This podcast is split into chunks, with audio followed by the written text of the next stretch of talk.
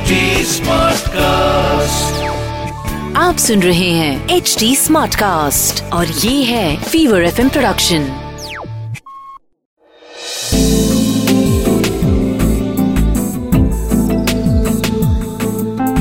एक अधूरी कहानी। एक अधूरी कहानी कहानी वाला देव के साथ। ज़िंदगी के रास्तों पे कई दफे ऐसे दो राहें आते हैं जब न चाहते हुए भी आपको एक रास्ता चुनना ही पड़ता है। और उस एक रास्ते को चुनने पे ही आपकी अब तक की ज़िंदगी ठहरी हुई होती है। और एक बार एक रास्ता चुन लेने के बाद आप इंसान या शैतान, दोनों में से कोई एक ही कहला सकते हैं। राहुल भी ऐसे ही एक दोराहे पे खड़ा था। एक तरफ़ सामने धू धू करके जलती हुई उसकी सीमा चुपचाप बड़ी बड़ी आँखों से उसे देख रही थी। और दूसरी ओर उसके दोनों बच्चे छत से एक साथ बंधे हुए झूल रहे थे और उन्हें बांधी हुई रस्सी धीरे धीरे टूट रही थी।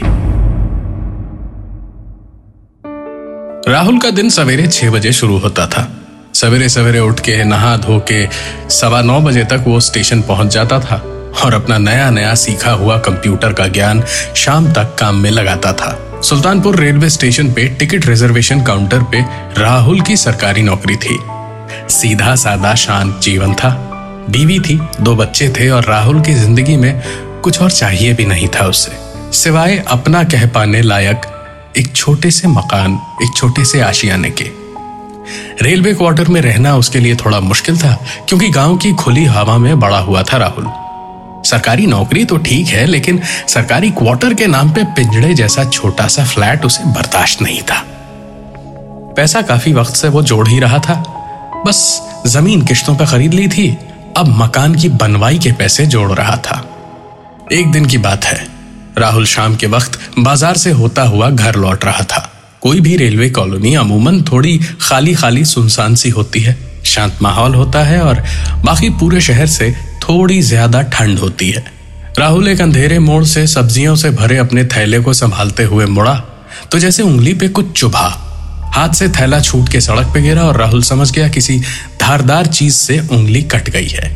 ये मोड़ कुछ ज़्यादा ही अंधेरा रहता था क्योंकि यहाँ पाँच सौ साल पुराना एक बरगद का पेड़ था, जिसको देखो तो लगता था कोई जटाए झुलाए हुए खड़ा है। अंधेरे में राहुल ने किसी तरह ढूंढ ढूंढ के थैले में सब्ज़ियाँ भरनी शुरू की तो दूर की स्ट्रीट लाइट से आती हल्की सी रोशनी में एक लंबा चौड़ा पहाड़ जैसा आदमी पता नहीं कहाँ से अचानक आया और बिना कुछ बोले राहुल की मदद करने लगा।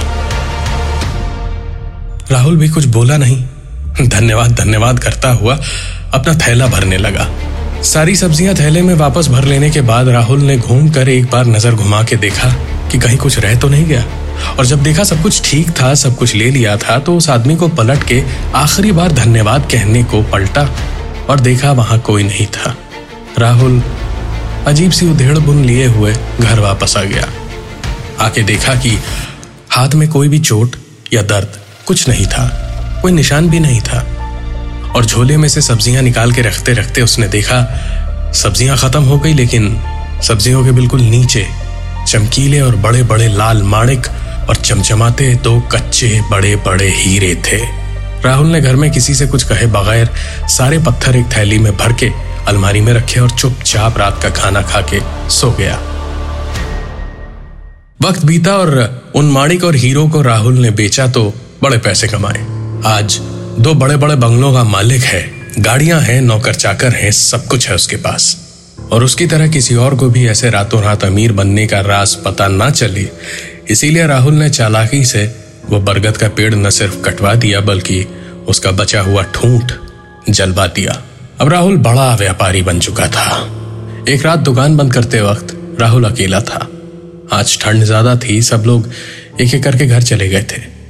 राहुल कुछ हिसाब किताब में वहीं फंसा रह गया था, इसीलिए देर हो गई। गेट पे जंजीरें बंधी हुई थी और बाहर संतरी खड़ा हुआ था। अचानक बत्ती चली गई। दुकान के जनरेटर में भी तेल खत्म हो चुका था। अब चौदह घंटे दिन में बत्ती ना रहे तो और क्या होगा? राहुल ने सामने नीचे की दराज में से टॉर्च निकालने के लिए उसे खोला तो लाख टटोलने पे भी टॉर्च नहीं मिली। उस अंधेरे में एक अजीब से कालेपन ने घेर लिया पूरी दुकान को जैसे। राहुल को धीरे धीरे लगने लगा जैसे घबराहट के लिफाफे में डर का खत बन गया है वो। उसकी धड़कन बढ़ती जा रही थी और आँखों में डर था। और तभी वही बरगद के पेड़ के पास वाला लंबा चौड़ा सा आदमी राहुल को अंधेरे में साफ़ साफ़ दिखाई दिया। उस अंधेरे में जहाँ राहुल को अपना हाथ तक नहीं दिख रहा था, वो आदमी उसे शॉल ओढ़े साफ़ दिख रहा था। और समझ में आ रहा था कि वो ज़मीन पे खड़ा नहीं था, बल्कि ज़मीन से चार इंच ऊपर तैर रहा था। राहुल के देखते देखते हवा के एक झोंके की तरह वो वैसे ही सीधा खड़ा उड़ता उड़ता राहुल तक पहुँचा। और बस। अपनी हथेली आगे बढ़ा के खड़ा रहा, जैसे राहुल से सब कुछ वापस मांग रहा हो। राहुल की तो जैसे जान सूख गई थी। गिरता पड़ता अपनी ही दुकान से बाहर भागा और सीधे दौड़ता दौड़ता अपने घर पहुँचा और अपने आलिशान बंगले पे पहुँच के राहुल ने देखा, एक और उसकी सीमा बगीचे में आराम कुर्सी पे बैठी धू धू करके जल रही थी। और बिना किसी चीख के बड़ी बड़ी जलती आँखों से राहुल की ओर देख रही थी और दूसरी ओर उसके दोनों बच्चे छत से झूल रहे थे और रस्सी धीरे धीरे टूट रही थी। राहुल के ठीक सामने इन सब के बीच वही आदमी लंबा सा चोला पहने ज़मीन से चार इंच ऊपर तैर रहा था। राहुल ऐसे एक पल में अपने आप को रोक नहीं पाया और मन ही मन अपने पापों की माफ़ी मांगने लगा। वो चिल्लाना चाह रहा था, लेकिन आवाज़ नहीं निकल रही थी। भागना चाह रहा था। लेकिन हिल नहीं पा रहा था। राहुल ने अपने शरीर की सारी ताकत जोड़ी और एक सांस में जितनी हवा कभी नहीं भरी थी, उतनी हवा फेफड़ों में भर के चीखा। और चीख निकलते ही उसकी आँख खुल गई। तो देखा, राहुल उसी रेलवे के क्वार्टर में अपने आवाज़ करते पंखे के तले सो रहा था। बीवी बच्चे सुकून से सो रहे थे और वो हीरे और माणिक ज्यो के त्यों उस पोटली में रखे थे। ज़िंदगी के एक दोराहे पे राहुल खड़ा था अब। उसे पता था, एक रास्ते पे पोटली लौटा के वापस इसी क्वार्टर में रहते हुए तिनका तिनका जोड़ के अपना आशियाना बनाना होगा, या फिर उन पत्थरों को रख के जो सपना अभी देखा था, उसे सच होते हुए देखना पड़ेगा।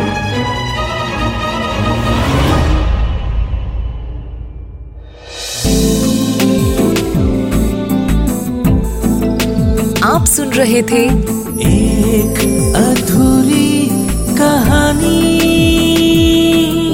कहानी वाला देव के साथ प्रेजेंटेड बाय फीवर नेटवर्क आप सुन रहे हैं एच डी स्मार्ट कास्ट और ये था fever F production HD smart Smartcast.